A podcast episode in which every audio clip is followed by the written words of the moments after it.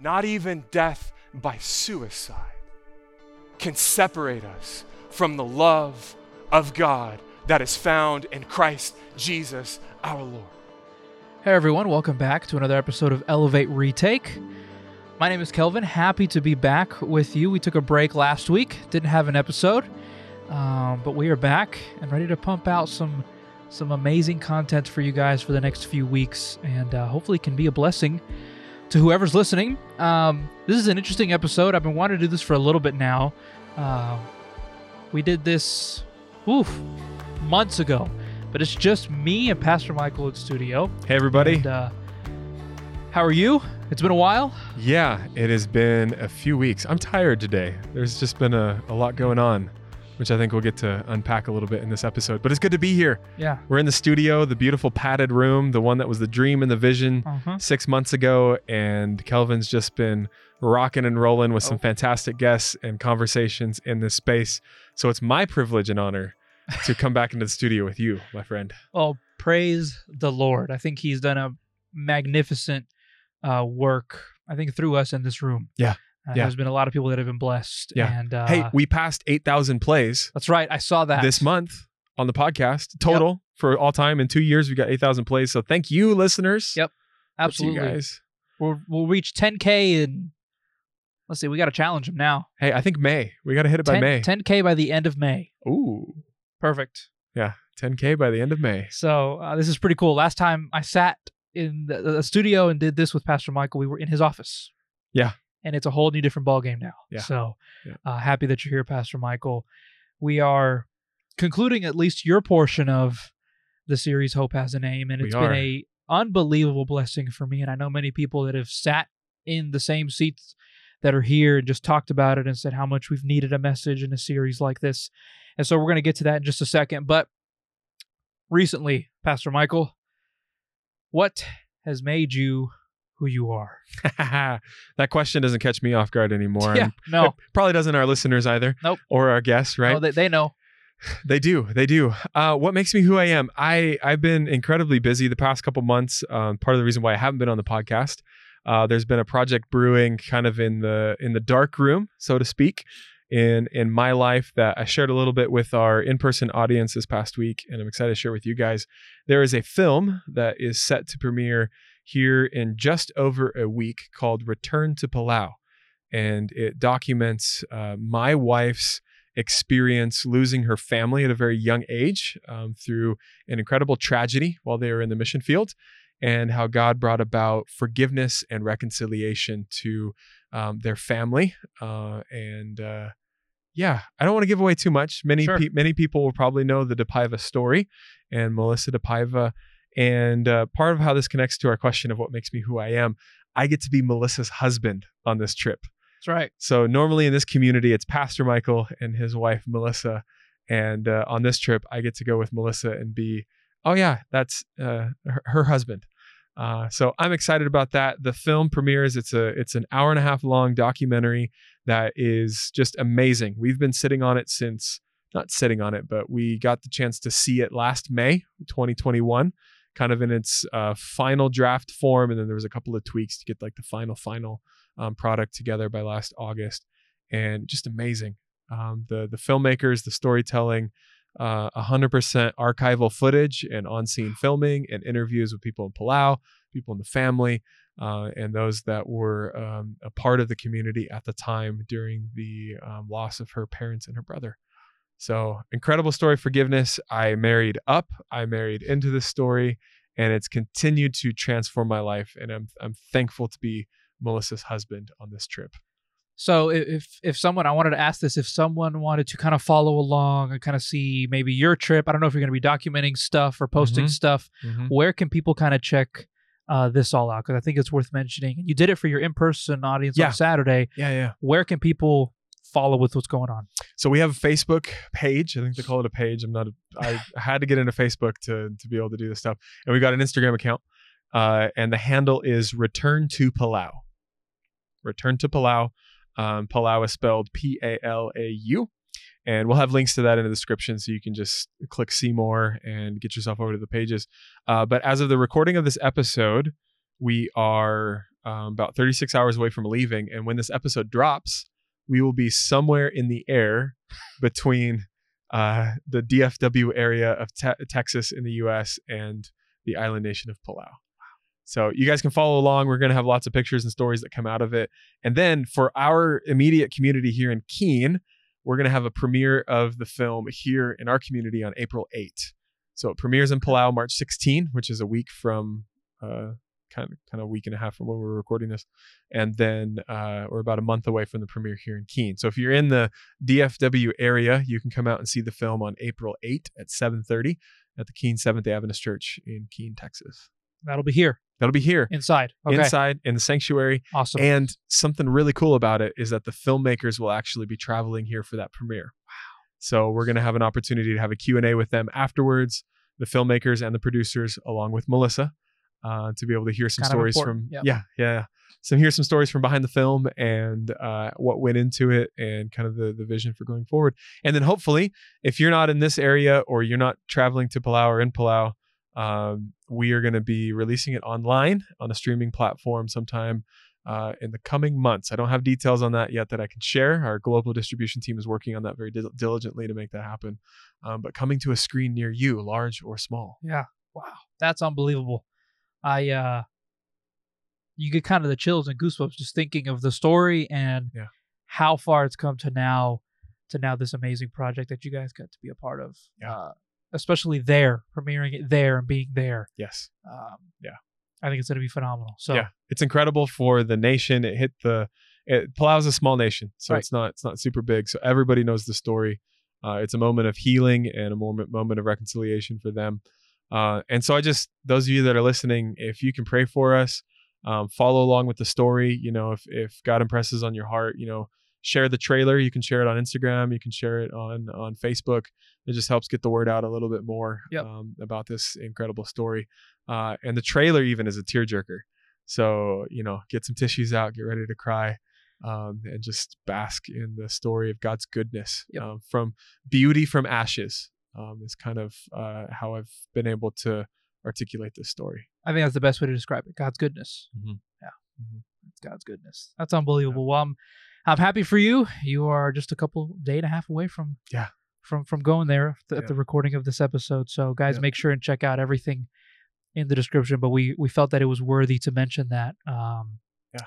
Before we before we tackled today's episode. Yeah. Um, I guess if I had to answer that question, was talking with Pastor Michael as we were getting ready to record, and I think recently for me it's been my church community what has Mm. kind of made me a little bit who I am. Mhm. Uh, our our leadership team for the for the youth at at my church has been. Uh, I don't know how to say this. Maybe a breath of fresh air. Yeah. And it's been nice. Yeah.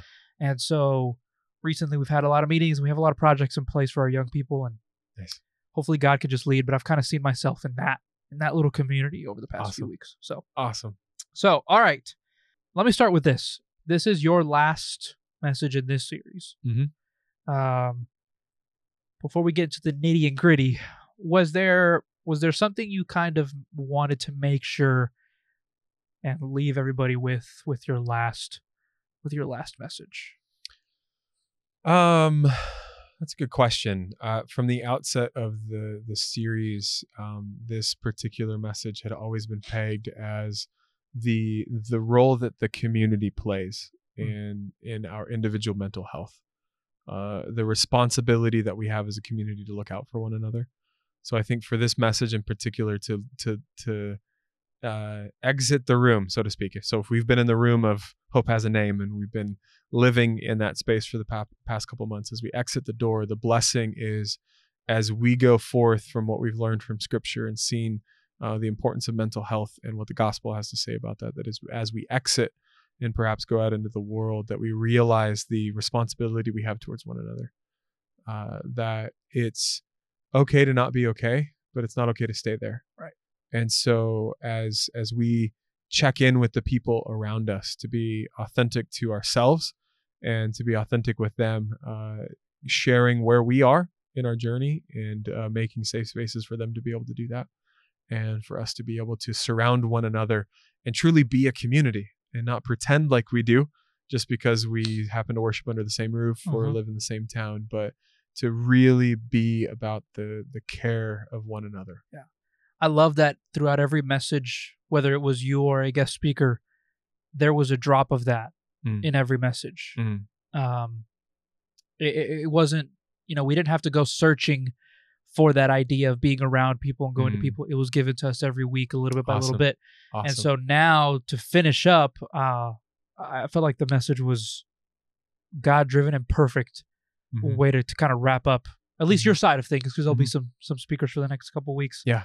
Um, yeah. Which just a quick word on that. So sure. I, you know, I I prayed about the series and kind of set it up right at the turn of the new year, uh, and kind of pegged this weekend, knowing that I was going to be going to Palau, and then April just get kind of gets funky in our community. There's alumni weekend with our university, and then there's Easter, and then we're throwing a communion in there, and just then there's graduation weekend, and it's hard to do a series, and I like to preach in series, uh, and so and then spring break to boot in in March, right? Right. So coming up in the next few weeks, you're going to hear from uh, some different friends of mine. You're actually going to hear from my dad next week. He's the nice. he's going to be the speaker uh, and share some insights from his journey uh, and uh, his time away from Jesus and then with Jesus. So I'm Mm. excited for that. And then a couple people um, after that that will be lending their voice in a kind of testimonial fashion to Hope Has a Name. Uh, and so Hope Has a Name isn't done yet. Uh, but in terms of the the content or the cur- curriculum is kind of a, too much of an academic word that I want to use for it. But the content that I really wanted to hit, this is where we finish. But we're not done. We kind of go into the after party um, and kind of let the let the embers continue to to burn and kind of slowly um, die out. Not that we're ever done addressing mental health, but that the emphasis that we're placing on it, we give it a little bit of a rest. yeah. Something something that we can take on from here and every day for the rest of our life. Exactly. Yeah. Exactly. So you mentioned a you kind of referenced a Bible story Mm-hmm. as you went throughout your message. Mhm. And before I ask my first question, I kind of want you to maybe set the scene just a little bit. Where are we? What's Jesus doing? Sure. And uh, what what's what's the scene looking like? Yeah. So this story is found in Mark chapter 2 and Luke chapter 5. Um, I specifically um, chose to preach out of Mark chapter 2. Um, and I'll share why um, here in a moment. Uh, but it's the beginning of Jesus' ministry. He's been baptized. He's gone out into the wilderness, uh, and he's begun he's begun his public ministry, where he starts to do the Jesus things Right. that we know. Uh, and he's been healing people. People know about it. He's been having compassion towards one another, uh, towards other people. And uh, there's this just this moment where the the crowd has started to assemble, and they're gathered in this individual's house.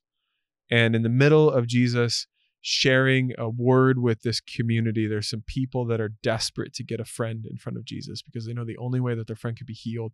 Uh, this guy is, is completely paralyzed.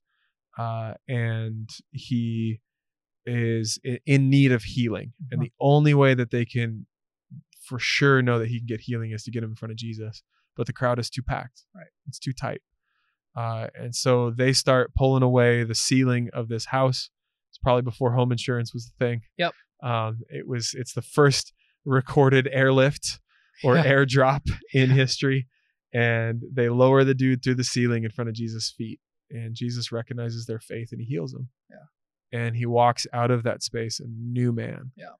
Um, and so that's the story. That's that's where we're at. Mark chapter two or Luke chapter 5 So Jesus in that in that verse it says that he sees his friend's faith, Mhm. right, and and Mhm. kind of their determination to. Okay, fine. We can't get through a door or window. We're gonna find a way. We have to break this house apart. Yeah. to get our buddy in front of Jesus. Yeah. What's so important about? Because I've heard the story a lot, and kind of the first time that I've dug into it. What's what's the significance in Jesus seeing his friend's faith first before even like having a conversation with the guy? Yeah. You know, he he, he notices his friends. Is there something of importance there? Yeah, I think so. Uh, there's nothing in the story that alludes to this gentleman's repentance or even maybe necessarily willingness to be there. So there's nothing. There's nothing that tells us that he was, and there's Uh-huh. nothing that tells us that he wasn't. So it's hard to make um, any type of uh, value statement or a theological implication from his experience. But what is told of us is that Jesus recognized the faith of the people that carried him, and to me, that says that there's something about my care and compassion for the people around me that Jesus really cares about. And so he recognizes in them that they they know that Jesus is the guy. And if they can get their friend in front of Jesus, that things are going to be okay. Jesus honors that. He honors that. And they're probably thinking about, man, we can get this guy healed. And Jesus says, yeah, and I'll show you one more thing. I can forgive his sins. Yeah. And that's what get the that's what gets the Pharisees out of whack. And I'm sure we'll get there in our conversation uh, in this episode. But Jesus recognizing the faith of the people that carried him was the impetus for him to forgive the the paralytic. And you know, you can go you can go down the presumptive road that like, oh, if I just pray for people, then like God will forgive them and I can make assumptions about where they are in their journey. Um, and you know, it's the the speck and log kind of thing, Mhm, right? Where I'm mhm. like, oh, I need to pray for the speck in your eye so Jesus can forgive that, and I got the log of my own. But what I see in this is the care and compassion of the community. And when the community surrounds someone and brings them before Jesus, whether either literally, and we do this with anointing services, we do this with prayer session, sessions of prayer, or to do it in kind of the more spiritual way of you're lifting that person up in your own personal private prayer or being the hands and feet of Jesus to them. You're doing everything that you can to get them in front of the feet of Jesus. And when we do that, Jesus recognizes it. is there a lesson on friendship here and the people that kind of we, we surround ourselves by and i guess my my question would be do our relationships and the community that we're surrounded with affect the the hope that we may have in Mhm. life I, absolutely. I, I think that because this dude couldn't do anything, like he he's he's paralyzed. yeah couldn't move Yeah. And so whether he's paralyzed from the legs down or from the neck down, both of those in their society cause him to be incapacitated.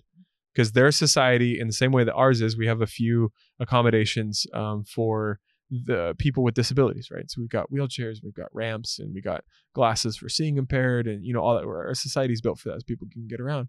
In his society, if you don't have legs, you're stuck on the side of the road begging. And then if you don't have legs and you don't have arms or working legs and arms, you you're totally dependent upon the people around you. And so there's significance to that as we uh, either take that literally or metaphorically to our relationships that we need each other. We need each other to survive. We need each other to to to have our needs met. And when i recognize a need in someone else and don't do anything about it then i'm not truly living out what jesus has called me to, to do but when I recognize the need of somebody else, and then I've got the opportunity to like, ah, I got to get you in front of Jesus. I can, I can, I can do that.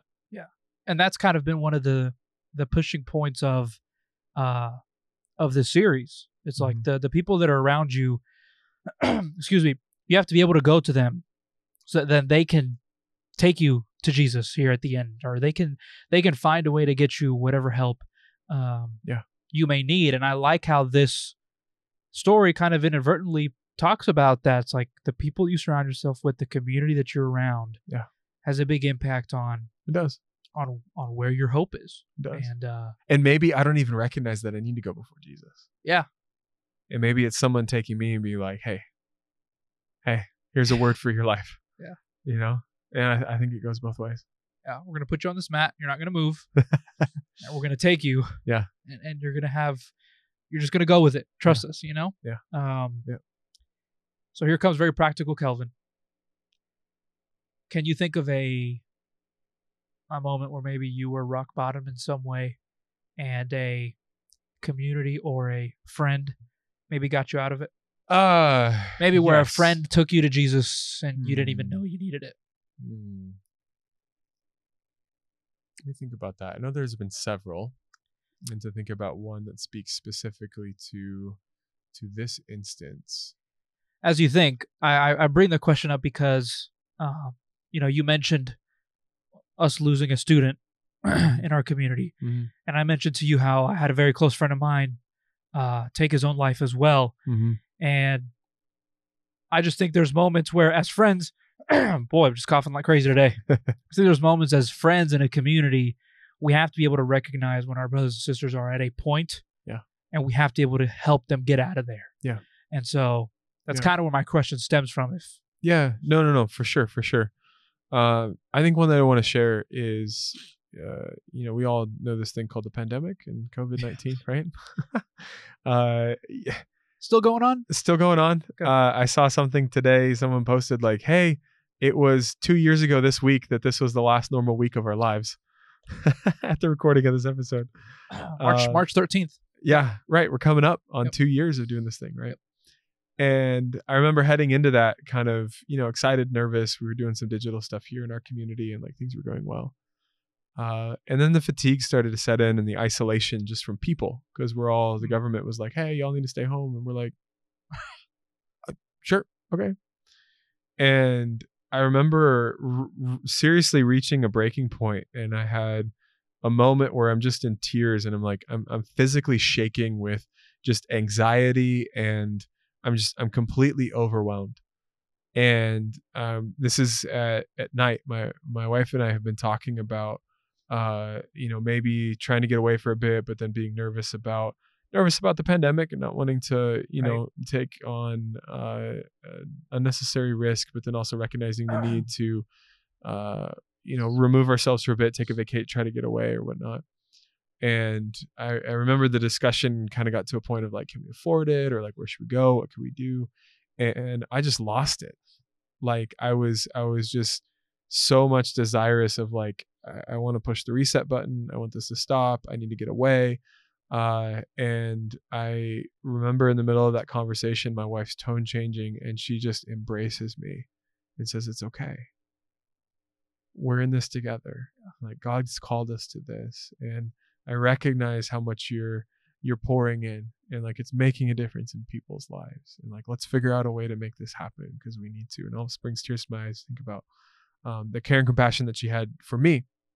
And then she pointed me back to jesus uh, of how he was providing for us and prepared us and and uh, would be someone who would who would walk with us so yeah that's been that's been my experience I love that. I uh, I thought about my first time coming to Southwestern, Mhm. and we had moved here, and I knew I wanted to try something new, and I knew I wanted to be here, and uh, but you know, when you ever, whenever you go to a new place, even if you want to go to a new place, there's always part of you. It's like, man, this kind of sucks. I don't know anybody here, and Yeah. uh, I relied on two of my best friends big time. Yeah. Uh, one in California who lives there now, but one back in Tennessee who just kind of told me, "Look, man, you're you're there and your family's there for a reason and Yeah. and you just kind of gotta follow what god's plan is and so i relied heavily on those two people still do to this day Mhm. um, and so i love this message because at the end of it all um, we, we we got the sense that of how just important community is Mhm. and how people can take us to the feet of jesus Mhm. for healing you know i love Mhm. that Mhm. um, you said something interesting in the message. You talked about uh, suicide being a symptom of sin. Yeah. And maybe tell me if this question makes sense. Sometimes I write stuff down and I'm like, is this even going to make sense when I actually ask the question coming out of my Uh, mouth? it happens to me when I write sermons. I'm like, Yeah. is this gonna is this gonna hit? I Yeah. don't know. it, it feels really good when you type it or write it Yeah, out. yeah, when you actually blurt it out, it's Yep. different. So, Yep. h- how do I know if I'm being trapped by a symptom and maybe not the disease itself? Does that make sense? How, do, like, maybe not the real problem, and does maybe the devil use a symptom as a distraction to Ah. keep us away from a bigger Sure, issue? sure. Yeah, I think I touched on that a little bit in the message in talking about how we we like to diagnose each other's symptoms Yeah. often, and then we we we talk about each, each other's issues on the level of symptoms and not on the disease itself.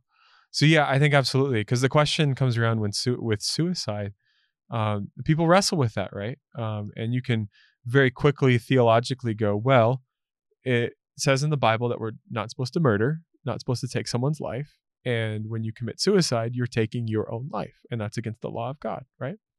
And then we're quick to condemn that person, be like, oh, that person is is a sinner because of that. How can God forgive? Because they committed it, and then they're not alive to ask for forgiveness, and it- it just it spirals down in a very uh, unhealthy hole. Uh, and yeah, I would describe it as a hole. Yeah. that's a hell hole. Yeah, yeah.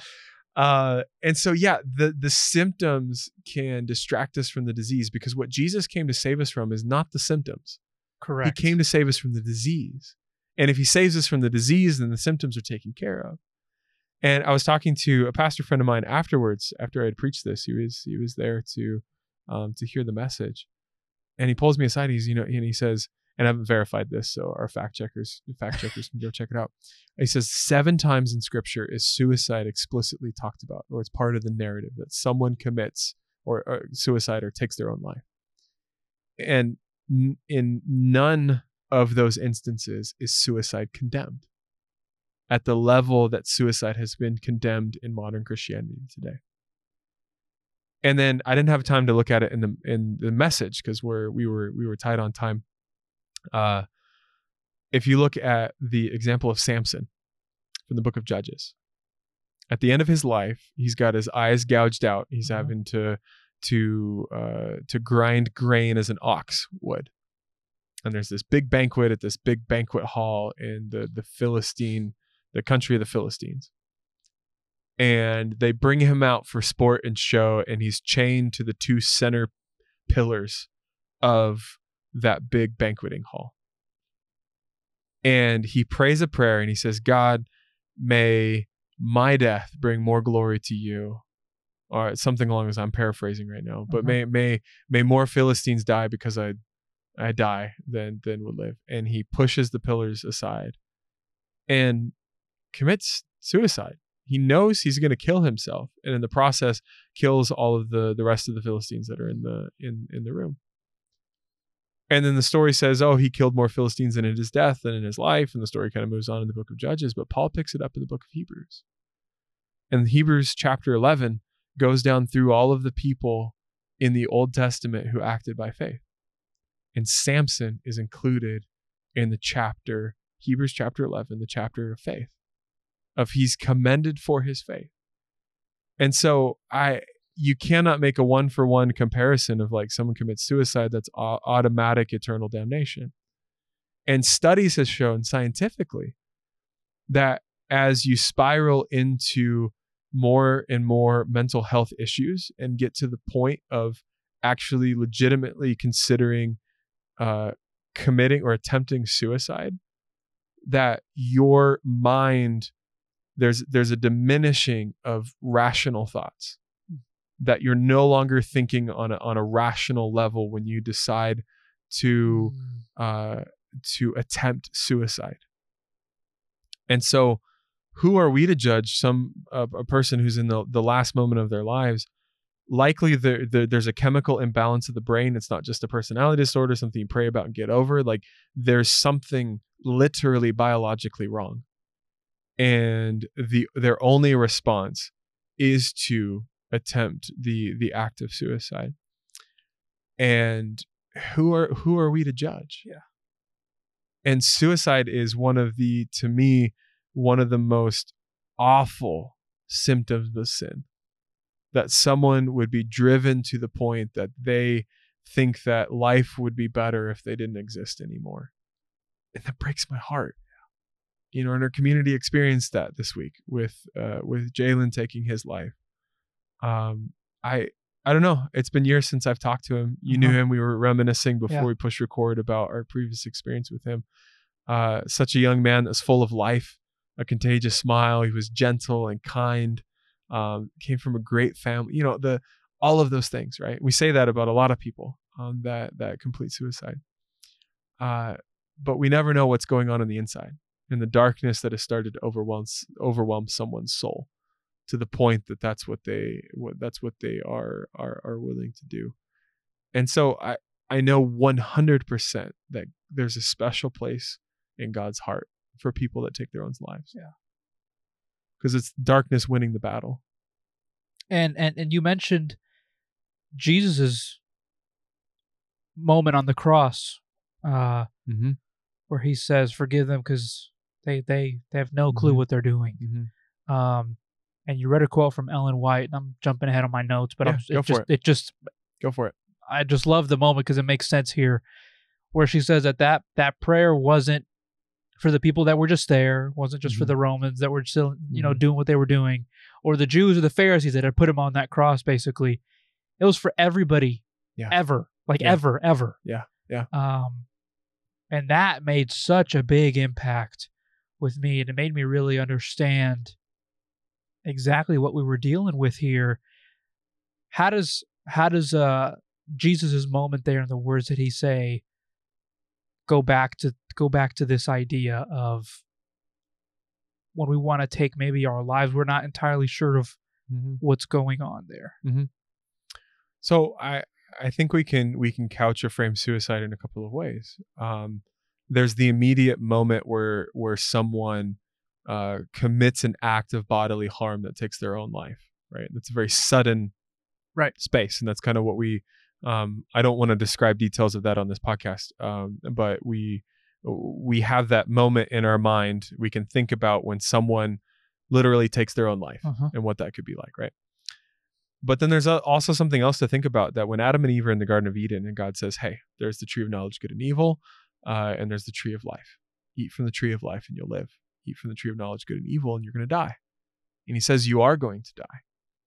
And there's a way to think about that Adam and Eve, by eating of the tree of knowledge and good and evil, are committing suicide Mm.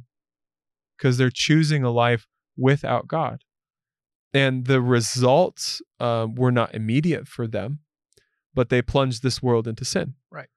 And the the enemy won the battle. God's winning the war, but the enemy won that battle, right? And so when we think about suicide, we often think about the immediate moment when Uh-huh. uh, when someone takes their own life. But I think about my own life, and I don't I I, I don't want to use this illustration to diminish the severity of that kind of suicide, but to use an illustration to tie us back into where where Jesus was. Each and every one of us, because of sin, are slowly killing ourselves with the choices and the decisions that we make. The foods that we put into our body, the things that we choose to watch, the acts that we choose to to engage in either are pointing us towards God or pointing us away from God. Mhm. And Paul wrestles with this with the man of with the man of sin in Romans 7. He says, I do the thing I don't want to do and I don't do the thing that I want to do. What's where's the rational thought there, Mhm. right? And sin affects us to the point that we lose sometimes our rationality. Our rationality is numbed because of sin. And so, whether it is in uh, to a lesser degree where we are making decisions that to are the dead or to the detriment of our health, or making decisions that will ultimately cost us our life in that immediate moment or or more long term, all of us are on a path towards self destruction. Mm. And so, what's the difference? Well, the difference is the timing. Right. And so when Jesus is on the cross and he's saying, Father, forgive them for they don't know what they're doing, we don't understand the severity of sin. We don't understand the, the significant implications that it has for our life. Uh, John Mark Comer points it out in the book Live No Lies. He talks about how uh, we entertain ourselves with sin. The movies that make it big in Hollywood blood, guts, gore, and sex. Yep. Right? And we'll we'll we'll pay the ticket. Now we can do it at home. We got the streaming services, That's right. uh and so you know and i don't i don't want to deprecate anybody's um entertainment habits but i i do want you to to think about them and i got to think about it for myself you know my wife and i have the conversation every time we're going to watch a movie or, or watch a tv show there's sometimes we get into something we're like yeah this isn't this isn't it Yeah. you know and uh perhaps you know we can be called prudish or naive or whatever but to think about that we as humans the, de- the sin of it has infiltrated this world so much we're so degraded that we entertain ourselves with the thing that's killing us. Right? Mhm. and so when jesus is hanging on the cross and he says father forgive them for they don't know what they're doing i love how ellen white puts it. She says that prayer embraced the world. And so jesus on the cross is asking the father to overlook our irrational thoughts and to forgive us because we don't fully understand what we're doing. Right. I find so much hope in that. Yeah. So much hope. And I don't think we ever will fully understand until we get to heaven everything that's that's that's going on uh, No. uh, around us. Yeah. And Jesus could see that level. Yeah. And he knew exactly what was going on. Yeah. Yeah. Um, Yeah, it's going to take an eternity for us to sort this out. yeah. I mean, we're going to be like 207 trillion years down the road and be like, "Oh, Yeah. that's the." And God's Yeah. like, "Yeah, I've been I've been trying." It's gonna take the it's gonna take the full thousand years of us up there for us to finally get uh, Oh, I think even more than that, man. might I be for the rest of eternity. for the rest will- of will be- eternity. Will be, definitely to sort out kind of our understanding of what's going on in this world, but for the rest of eternity, forever approaching the heart of God closer. Yeah. And understanding the nuances uh, of his love, his grace, and his mercy. So you went on to the story. Jesus heals the man, but there's a there's a weird little instance here where, of course, Jesus' little t- the the shadow of Jesus were the Pharisees. They found a way to get inside Mm-hmm. everywhere that he was for some odd reason. Mhm. Uh, it's like that girl that that uh you know when when uh, when you're elementary school, it's like that girl picks on you or you pick on the girl because you like her.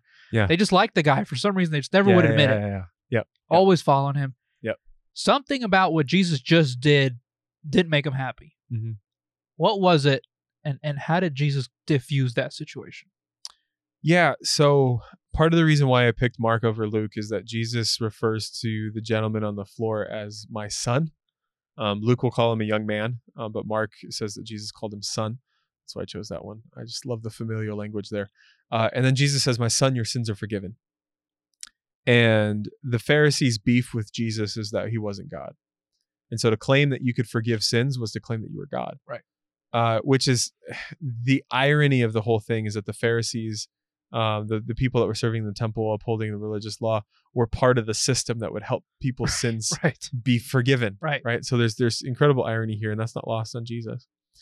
And so they're thinking in their minds this thing, and Jesus is able to read to read their minds, and he's got the ultimate comeback for him, because he's like, all right, which is harder, forgiving sins or causing him to rise up and walk?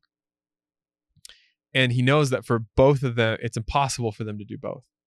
And so he does the two impossible things. He forgives the guy's sins, and then he says, "Hey, by the way, why don't you pick up your mat and walk?"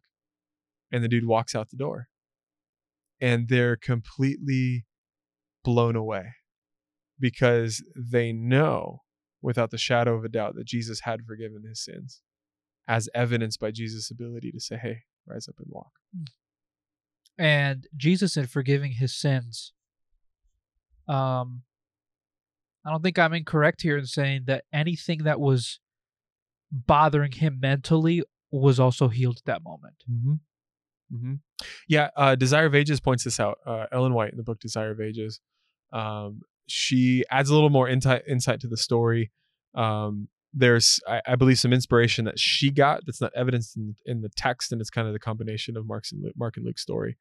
Um, but she alludes to the fact that the reason this man was paralyzed was because of poor decisions that he had made early on in his life. Ooh.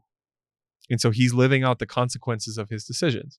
This isn't a a judgment of God of Right. like you made a bad choice and zap, you don't have any legs or they don't work anymore. But he had made a particular decision whether uh, a, a disease came on and it caused him to lose legs or an accident because he was in the wrong spot, whatever. Whatever it was, he knew that because of the choices that he made, he was in the predicament that he was in. And so for him, it's it's not so much that he was like, man, I can't walk. He was living with the guilt that his bad decisions had caused him to be in the predicament that he was. And he didn't see any any way out of it because he wasn't there there's no restoration physically. How can there be restoration in my heart? And so for him, uh, and Ellen White talks about it too, that when Jesus said, Son, your sins are forgiven, he was he was fine. He he didn't he didn't want Jesus to do anything else. He would have been content to be like, because that was the thing that was in his mind. Uh-huh. He could get over not having the use of his legs, but the guilt and the shame that came with the particular decisions that he had made to cause him to be in the spot that he was in, for him, that that was the the crux, and that was the reason why he needed Jesus. Yeah. And so I think that's that's huge, and, and you picking up on that, yeah. His, his mental health was not in a good place, probably severely depressed uh, because of those decisions. And Jesus, in that moment, heals him. and I love, and I, I'll go back to this. I've said this in a few episodes already. I love how we have gone from one series of Jesus transforming our hearts and wanting to transform our hearts to immediately going to okay, that's that's nice and dandy, but that's not the only decision maker, impulse maker in our body. Yeah. He also Yeah. has a very specific mission of transforming our minds. Yeah. And everything that that's connected between the two. Yeah. Um and he he he does that for this guy.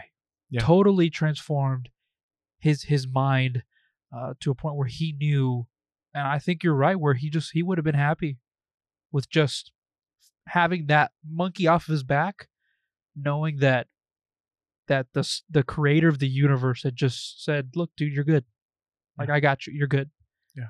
Uh, he would have cared less about his arms and legs. Yeah. Which is crazy to think about. Yeah. It's unbelievable to think about. Yeah. Um, I'm curious if you can if you can pull up the last quote that you read. Yeah. For the for the message. Mhm. Um, if you could read that for us, and I kind of have a question to go off of that. Okay. Uh, this is from Henry Nouwen. I forget which book it's from. I didn't have it in my notes, but Henry Nouwen, you can Google the quote. Uh, it says, in a community like ours, and he's speaking about Christianity, we have put all the emphasis on cure. We want to be professionals, heal the sick, help the poor, teach the ignorant, and organize the scattered. But the temptation is that we use our expertise to keep a safe distance from that which really matters and forget that in the long run, cure without care is more harmful than helpful. Let us therefore first ask ourselves what care really means, and then see how care can become the basis of community. So somebody listening says, "Okay, that sounds great, but break it down for me, Pastor Michael. What what is he saying we need in our communities?" Yeah, so uh, I think often in in Christianity we uh because we know the cure, the cure has a name, hope has a name, Jesus, right? Um we're often at a point of like, Calvin, you just need Jesus. like let me fix all of your things and how I fix all your Uh-huh. things is just to say you just need Jesus. You just need Jesus. right? Uh, and I think about the the harm done to the LGBTQ community of like y'all just need Jesus and he'll get he'll get your orientation and your Yeah. proclivities and everything straightened out and everything will be okay, and then you can be in community with us. Yeah. right. Uh, I think about the race conversations in the 1960s and the ones that are happening in 2020s of you know uh, if you look like me smell like me walk like me talk like me then then we'll be okay Right. and you need to be fixed in order for you to be in community with me and henry nouwen points out that our job is not to fix people our job is not to be like ah i know the cure. Here's the cure. And once you do that then you can be a part of the community. Um, jesus emphasis was always on care. You notice when he speaks to the the man that's before him he says son my son your sins are forgiven. He cared. Uh, there's a story that happened just before um, this in mark chapter 1 there's a leper that comes to jesus and it says that in uh, mark chapter 1 verse 41 that jesus was moved with compassion jesus truly cared for people and truly caring for someone means that I don't have an end game for uh, what I'm trying to accomplish with that care relationship. Because I can care for you, and then there will be a moment where it feels like a bait and switch. Like I only cared for you so that you can be a baptismal number, so that you can be a tithe donor, so that you can be a butt in a pew that I can count every week. So that we can get something out of it. Exactly. Yeah. That's what cure does, right? And you can look at uh there's a lot of uh, um oh, what's the word? There's uh some distrust for big pharmaceutical companies or people that have the answer for XYZ disease because they can make a lot of money Uh-huh. off of that, right? They Uh-huh. can sell the cure to something. Uh, and when we start, when, when we think transactionally that I've got a cure that I can sell you, then we miss out on what Jesus has actually asked us to do in community. Hmm. He's asked us to care for people. And so the four friends that bring the dude before Jesus, they are a caring community. The Pharisees are the curing community. Hmm. They're one to say, We've got the cure, we've got the patent and the license and everything else. If you do it according to the way we say, then you'll be cured. And the friends were saying, We just care. And we know that if we can carry you towards Jesus, we can carry you towards Jesus. And when I care about someone and I see them not as a, a means to an end, but an end of themselves, that I don't have to get anything out of the relationship, then we can truly care for one another. Yeah. And we can recognize the the level playing field that we live on, that we walk this earth together. We are all sinful human beings. We're all in need of a savior and a cure. And our job is not to prescribe that cure towards other people, but to care them into the community. There's a there's a comedian who who says in one of his bits, you know, talking about his best friend, says the moment that me and you signed up to be best friends, your problems became my problems. My Mhm. problems became your problems. And so Mhm. in another way, as you were talking, I, I kind of got that idea is like when we are in this thing of community, we're church members or family or friends or best friends, our battles become each other's Yeah. each other's battles. Yeah. No no matter what. Yep. And that guy, paralyzed as could be, became a problem for his friends yeah.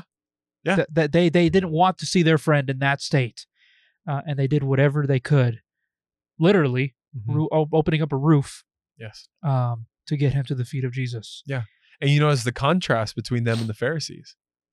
The Pharisees don't take on the responsibility of the of the dude's care. Yeah, you would have never seen four Pharisees pick up that mat and carry that guy to the temple or carry him to No. wherever No. Yeah. They would have been like, you need to go get cured before you show up here at the temple. or find a way to get here. Maybe we'll talk. Yeah. Find an Uber. Yeah.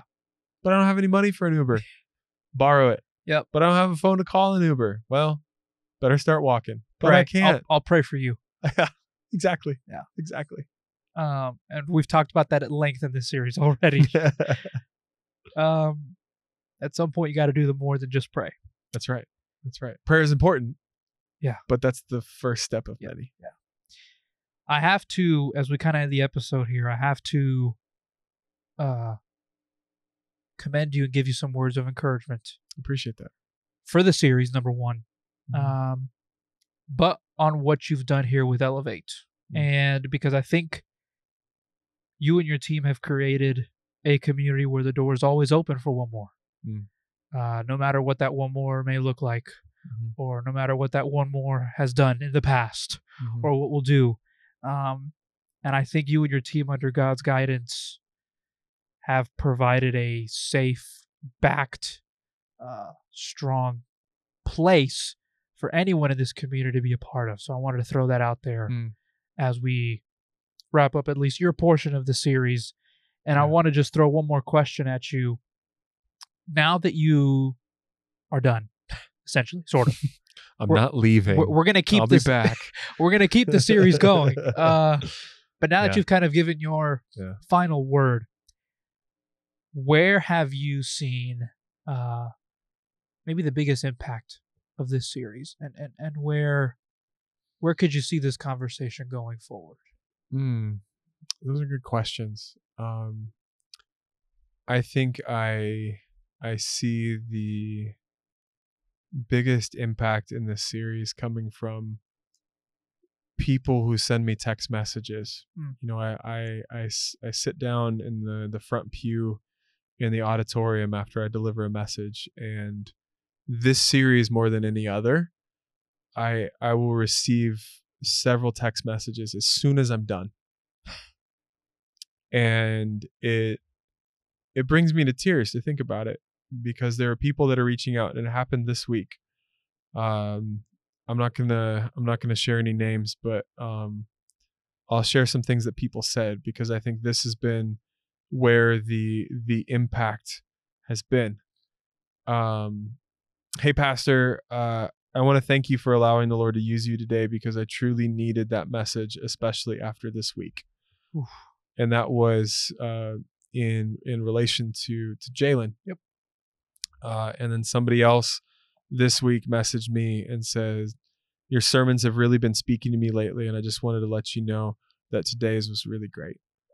Uh, and I, you know, I can go back through my phone and and find um, text messages from people for Sure.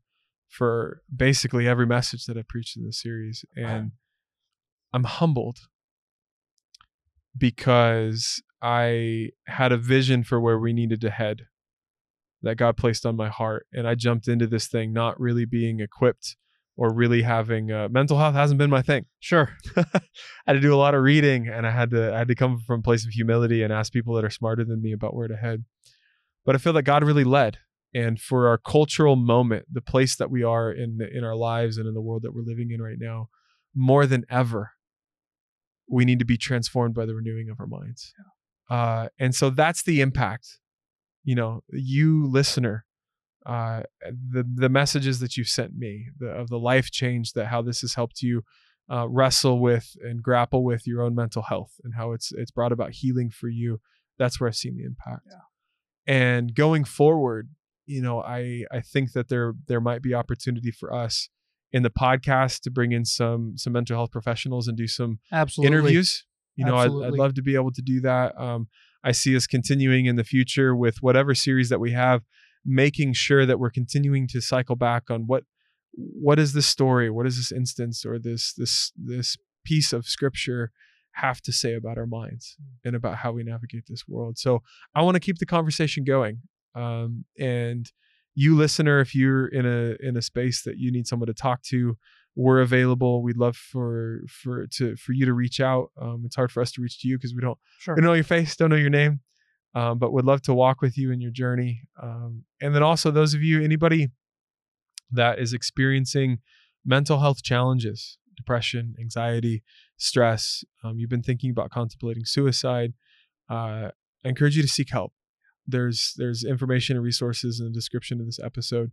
Call a hotline, phone a friend, go to a website, seek the help that you need, uh, because hope has a name. His name is Jesus. And through getting into the word and getting to know who he is, and then seeking a community that's focused on Jesus that can walk with you, will be life and death, will be night and day for you Hmm. in your mental health journey. Pastor Michael, thank you so much. Uh, Thank you. I, I I pray that between the messages and the podcast, we have given hope has a name uh, due justice, Mhm. and we've given the idea that Jesus wants to transform not only our hearts but our minds justice. Mhm. And I'm happy if one person has been changed. Yeah. as long as it reached one person. Yeah. Um, I know it's transformed me. Then I think we've done. Okay, there's the one person. We're good. Uh, and a few others out and a few others. so just like pastor michael said as we wrap up um, if there's anything you're going through just check out the links in the description. Reach out to us some way. I don't know a dm if you have our numbers go for it. Um, we're here Yeah. to talk. Yeah. uh, if you want to just sit and rant for an hour it's fine. Whatever it is we want to be able to be of access uh, to you as much as possible. So make sure and check out those links in the description. Don't forget Pastor Michael's journey. Pray for him Thank you. and his wife as they head out Yes. on a 36-hour journey that will take them to the to the wonderful region of Palau. Yeah. And uh, we pray that everything goes the way that God wants it to go over there for you. You, the listener, if you've been impacted, blessed somehow, some way, shape, or form, share this with a family member or a friend. You don't know the impact that you could be doing by just simply clicking that share button Yeah. and throwing it on Facebook, a text message, tweet, Instagram, whatever it is. And uh, we'd love and we appreciate that as well. We do this because God's given the ability to, but we do it for you, the listener, as well. Yeah. And uh, we thank you so much for your support. Well, Pastor Michael, thank you so much. You bet. My name is Kelvin. This has been Elevate Retake. And remember, there's always room for one more.